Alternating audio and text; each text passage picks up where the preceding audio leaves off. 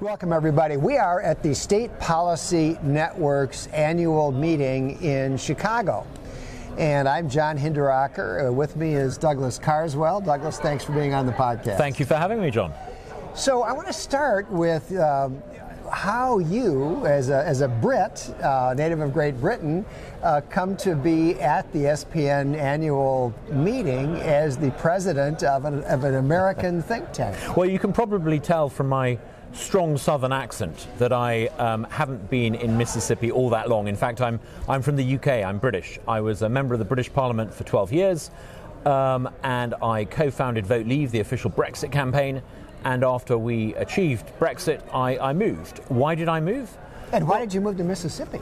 Well, First of all, I moved to the United States for a very simple reason. If you believe, as I do, that freedom and liberty are the motor of human progress, they are to put it like this, um, to use Ronald Reagan's phrase, they are the things that have lifted our species from the swamp to the stars, then there is no other country in the world that compares to the United States. Freedom and liberty are, you know, they define the United States. They're in the DNA since uh, America was founded, they've been in the DNA of this uh, amazing country.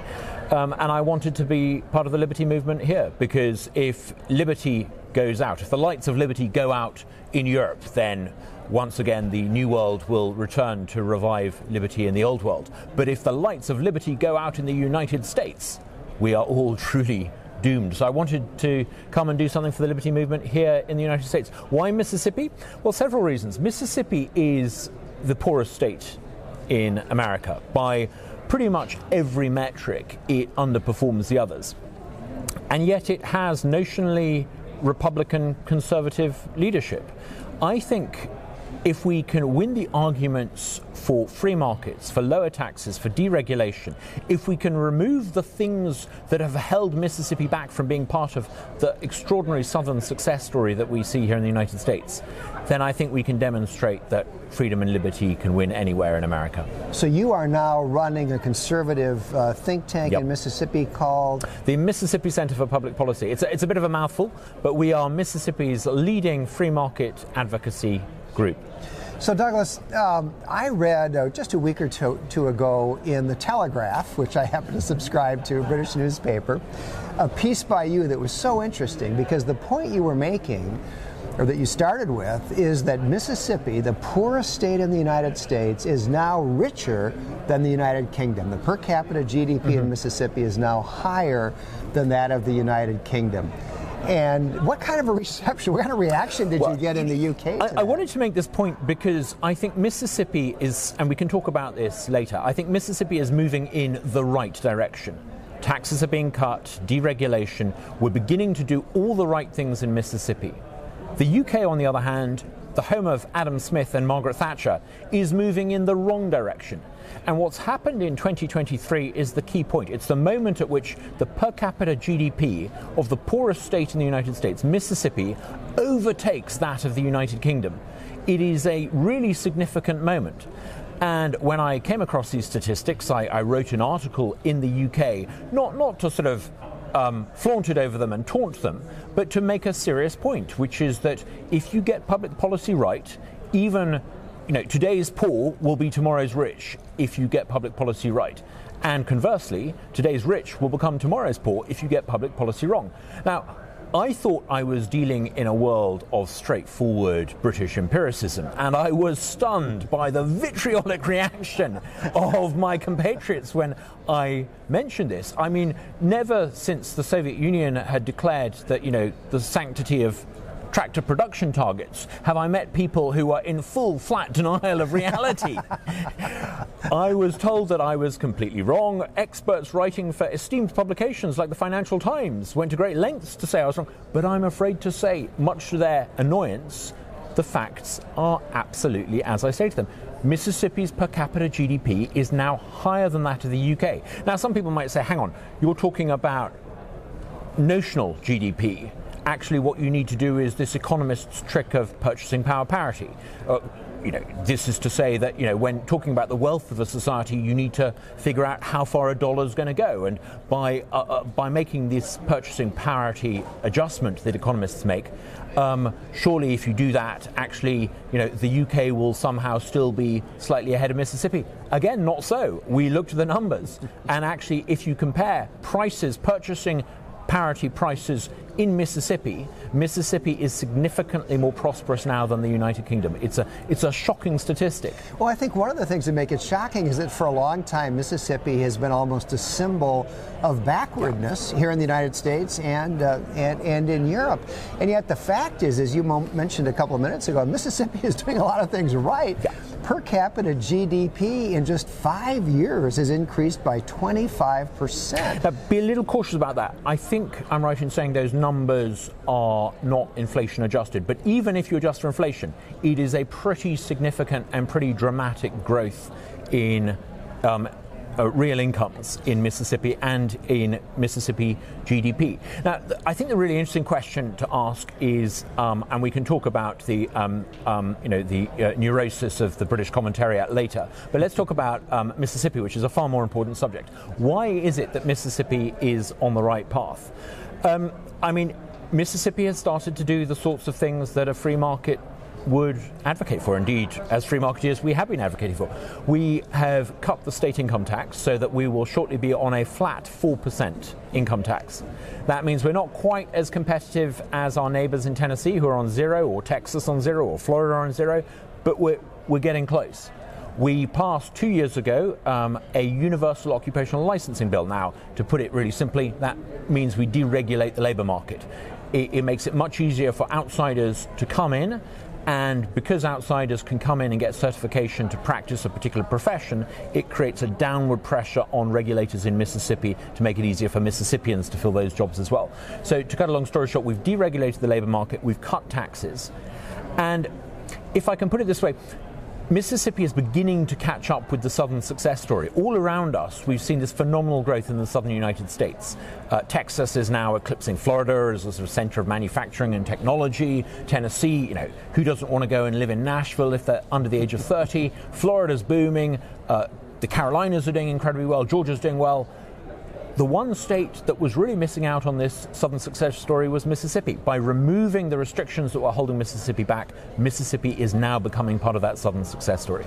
Another thing that you've done in Mississippi is to reduce the size of government. If yep. you want to cut taxes, you also got to constrain spending. Yep. And, you know, it is wonderful to move to a part of the world where politicians compete with each other to brag on by how much they've reduced the size of the government bureaucracy. Um, I think I'm right in saying ALEC's latest um, State of the States report showed that um, 10 years ago, for every 10,000 Mississippians, there were 649 public servants. Now there are just over 600 public servants, so it's a significant reduction in 10 years. And as I say, politicians in Mississippi compete with each other to claim credit for reducing the size of the bureaucracy. Wouldn't it be wonderful if all politicians did that? Yeah, that's for sure. So, so I want to draw a comparison between your state of Mississippi and my state of Minnesota. Through the years, Mississippi has been seen as this kind of downtrodden, benighted, poor uh, state, and, and, Minnesota has often been upheld as a prosperous, um, uh, forward looking uh, state, among other things, with what was considered to be a very good public school system. And Mississippi, of course, over the, over the years has been thought of as having uh, not a good uh, mm-hmm. public education system. And yet, uh, one of the facts that our education policy fellow um, uh, developed when she was studying various states is that if you look at the performance of black and Hispanic students in Mississippi and compare them to black and Hispanic students in Minnesota, those students in Mississippi are significantly outperforming their peers in Minnesota in both reading and math, and their scores are getting better while Minnesota's scores are getting worse. Mm-hmm. And if and and you mentioned that the British intelligentsia was was outraged by your comparison to Mississippi. I can tell you that a lot of people I mean, in Minnesota are outraged by that comparison, but it's true. If you're one of those people that believes that Mississippi is inhabited entirely by people who subsist on a diet of, you know, grits, God and guns, then you're going to be slightly horrified to recognize that they're actually doing something better than you. And this explains why many of my British compatriots can't handle the fact that Mississippi is actually doing rather well compared to them. Um, there is an enormous condescension towards Mississippi, but I don't think Mississippians should, you know, um, let, let's, let's let's not go mad. Let's just fix the problems in our state. Um, there are, I think, when it comes to education, some things that Mississippi is getting right. But let, us not get carried away. Let's not talk about the Mississippi miracle. But there are nonetheless a number of things that Mississippi has done that are demonstrably proving successful. Number one is from 2013 a focus on phonics. And you're beginning to see the results. The results speak for themselves. Teaching children using phonics as the default in the public school system is really now starting to deliver good, solid improvements. It's, it's, not, it's not spectacular, but it's, it's notable. Another thing that Mississippi did in 2013 is basically insist that any fourth graders who don't reach a certain standard have to repeat.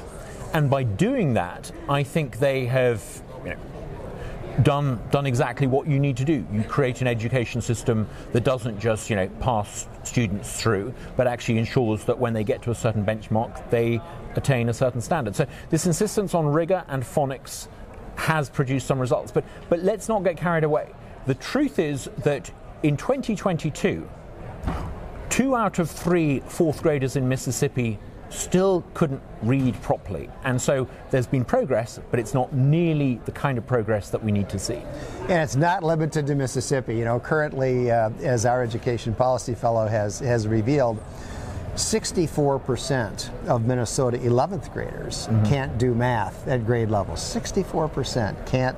I mean, can't, it's extraordinary. This is a country, they're all going to graduate. I mean, this is a country that can put an unmanned drone on the surface of Mars, and yet we have a public school system that can't teach children basic math and reading. I mean, if we ran NASA the way we run our school boards, we would never get liftoff. It's quite shocking. It really is. It really is.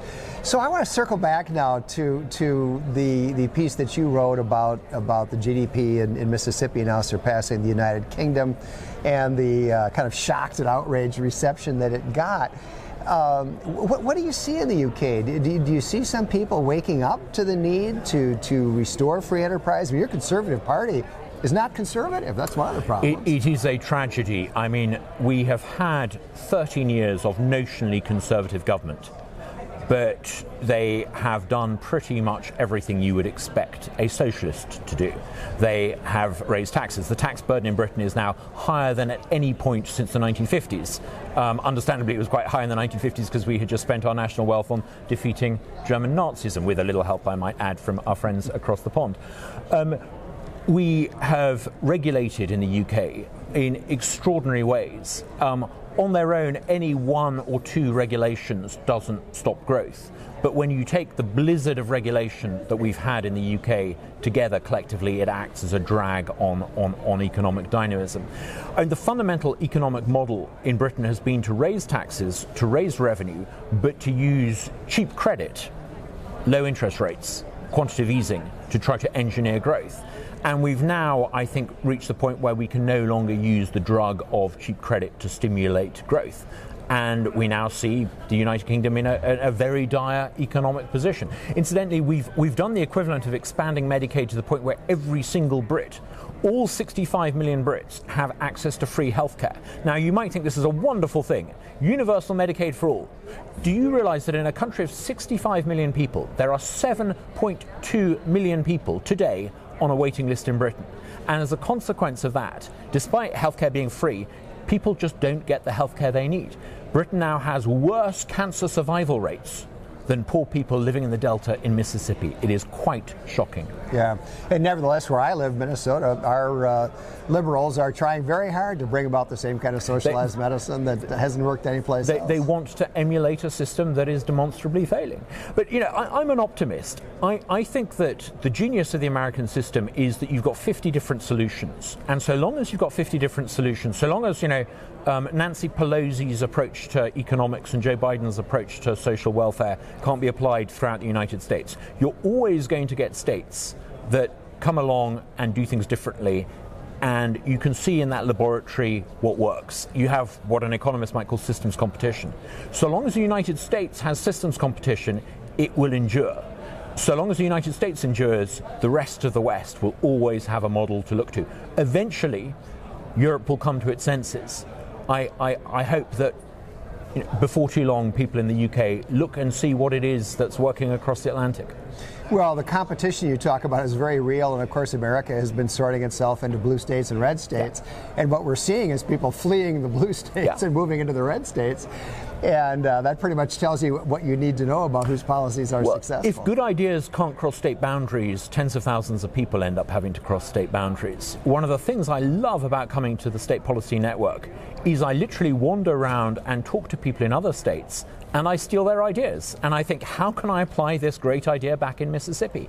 It, it, we need more of that because if people in some of those unsuccessful states, Illinois, uh, many states in the Northeast, states in the West Coast, if they could emulate what they're doing in Texas, in Tennessee, in Florida, and, yep, in Mississippi, if they could take those ideas and apply them in some of those failing states in the Northeast some in the Midwest and on the West Coast.